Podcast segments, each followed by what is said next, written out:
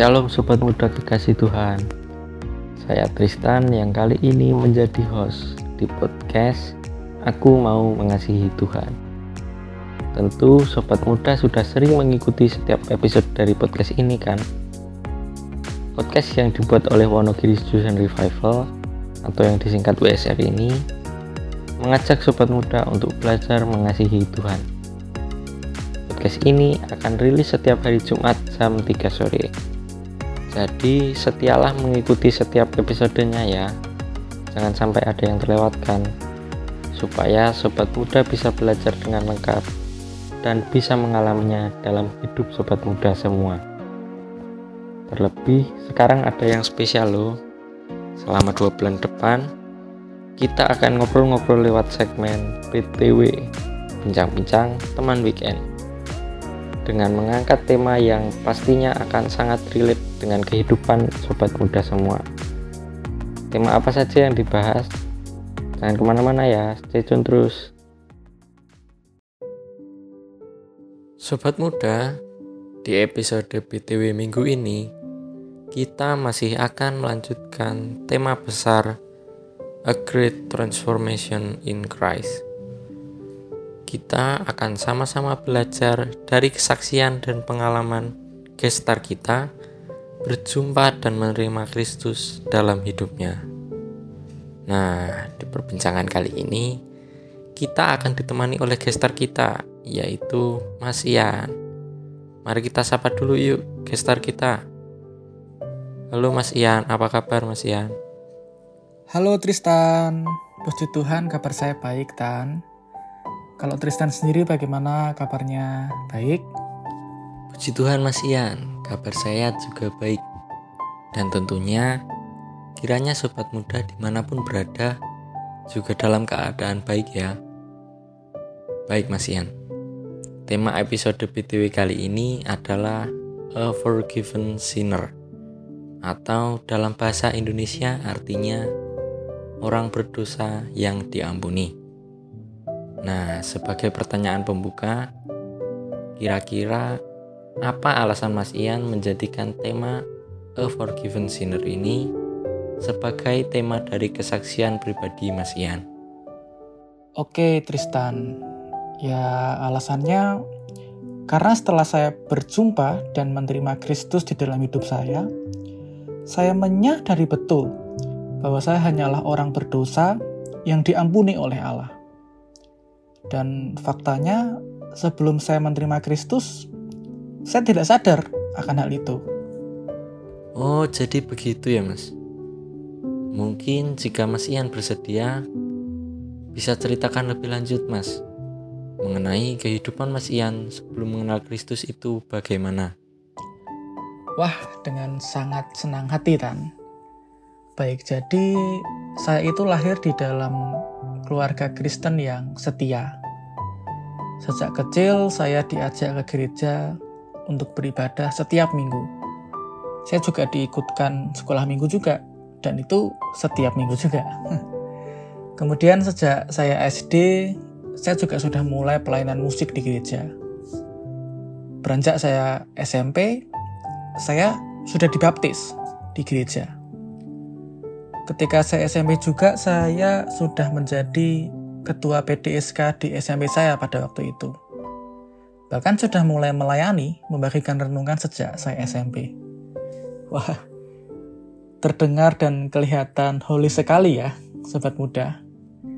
Saya pun waktu itu juga berpikiran seperti itu, sobat muda. Saya merasa dan saya berpikir bahwa saya adalah orang yang sangat kudus, orang yang sangat rohani. Pokoknya holy banget lah namun ternyata saya menyadari sekarang bahwa hal itu tadi saya lakukan bukan di dalam pengenalan dan ketaatan saya kepada Tuhan. Tetapi saya melakukan hal itu tadi untuk memuaskan harga diri saya. Hal-hal itu tadi yang membuat saya itu merasa dihargai, merasa dipandang hebat dan karena itulah karena perasaan itulah, karena ingin dihargai itulah saya melakukan semuanya itu saya saya memperjuangkan hal-hal itu. waktu itu saya pun masih hidup di dalam kebiasaan dosa. Saya menganggap dosa itu hal yang biasa aja. Toh kan sudah diampuni Allah. Pikir saya waktu itu seperti itu Mas Ian. Pernah suatu ketika saya SMP, saya waktu itu SMP 1 ya, kelas 3 gitu, saya les. Saya dari SMP 1 ke tempat les saya itu saya memboncengkan dua orang teman saya. Naik motor, jadi kan bonceng tiga gitu ya, telon. Ketiga-tiganya tidak pakai helm, dan posisi pada waktu saya masih SMP ya, jadi saya masih belum punya SIM. Nah ceritanya itu uh, dari perjalanan SMP 1 ke tempat les saya itu melewati kantor polisi, kantor polisi. Nah, jadi langsung ditegur dong sama polisinya. Tetapi sayangnya pada waktu itu saya tidak ditilang. Jadi saya sampai sampai tempat les itu dengan baik-baik saja gitu ya. Nah, itu kan itu dosa ya teman-teman. Itu melanggar aturan pemerintah. Sudah naik motor, posisi tidak punya SIM, bonceng bonceng tiga atau telon, tidak pakai helm semuanya, dan sobat muda tahu enggak apa respon saya setelah itu? Saya justru menjadikan pengalaman itu tadi sebagai candaan dengan teman-teman saya. Saya ceritakan itu ke teman-teman sekolah saya, ke teman-teman kelas saya sebagai suatu cerita yang lucu dan bukannya sebagai suatu pengalaman yang harus disesali karena dosa. Ya, itulah hidup saya sebelum saya menerima Kristus, teman-teman. Saya melakukan hal rohani agar saya dihargai, agar saya dipandang rohani. Saya merasa diri sebagai orang yang sangat rohani, tetapi kenyataannya saya masih hidup di dalam dosa. Bahkan sikap saya terhadap dosa itu ngeri ya. Saya tidak menganggap dosa itu sebagai suatu hal yang harusnya disesali, tetapi justru saya justru saya sepelekan, justru saya jadikan guyonan. Ya, itu hidup saya sebelum saya menerima Kristus. Hmm, begitu ya mas. Lalu, kapan akhirnya Mas Ian berjumpa dengan Kristus dan kemudian menyadari, seperti kata Mas Ian di awal tadi, bahwa Mas Ian hanyalah seorang yang berdosa yang diampuni Allah. Peristiwa itu terjadi pada tanggal 16 September 2016. Nah, di waktu itu ada KKR siswa yang diselenggarakan oleh Wonogiri Student Revival oleh BSR ya. Di KKR itu setelah khotbah, singkat cerita, pembicara waktu itu menantang peserta yang hadir untuk mengaku dosa dan menerima Kristus. Nah, di momen itulah saya menyadari betul bahwa saya adalah orang yang berdosa. Dosa saya sangatlah banyak. Saya berduka, saya terbebani, saya saya menyesal karena dosa saya yang banyak itu. Dan pada waktu itu saya merasa saya membutuhkan Tuhan saya berdoa, saya memohon betul pengampunannya, dan saya mengundang Tuhan Yesus untuk masuk di dalam hati saya sebagai Tuhan dan Juru Selamat saya secara pribadi. Wah, jadi gitu ya mas.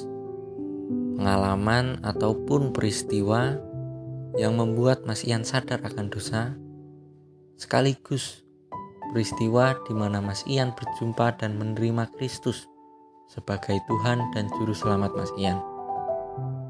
Lalu setelah itu, apa saja perubahan yang Mas Ian alami? Seperti yang sudah saya sampaikan di awal tadi ya Tan. Jadi sejak saya bertobat dan menerima Kristus, saya menyadari betul bahwa saya ini hanyalah orang berdosa.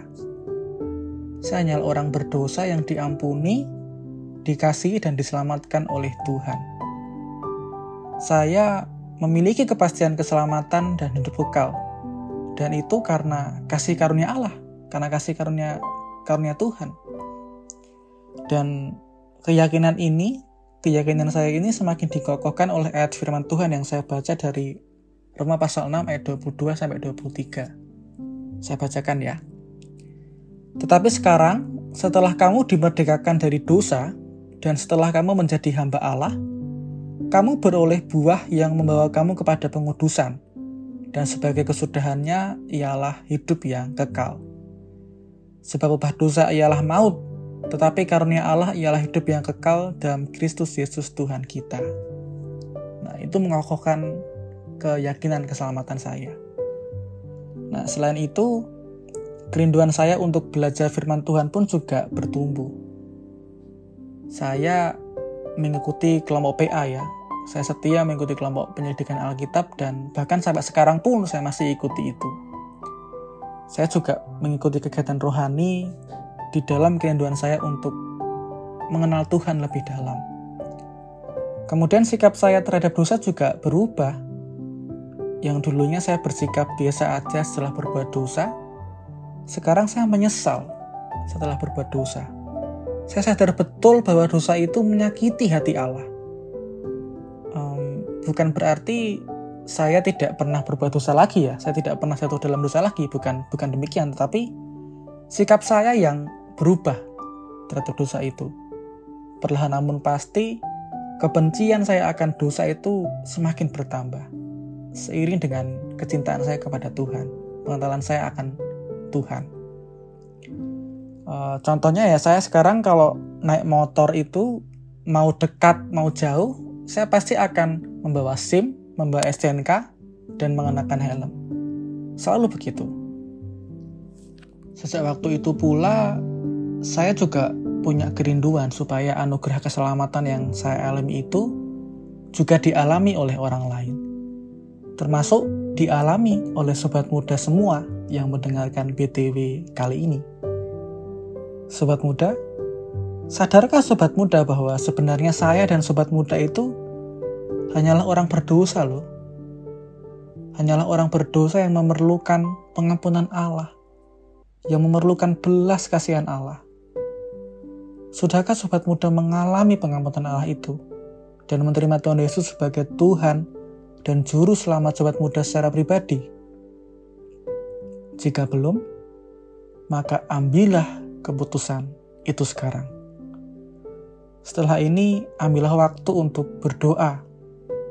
Akuilah dosa sobat muda di hadapan Allah.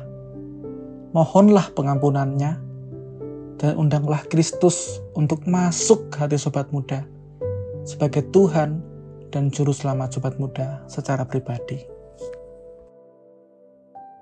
Baik, terima kasih Mas Ian atas cerita dan kesaksiannya. Kiranya cerita ini bisa menjadi berkat bagi banyak orang. Tuhan memberkati Mas Ian.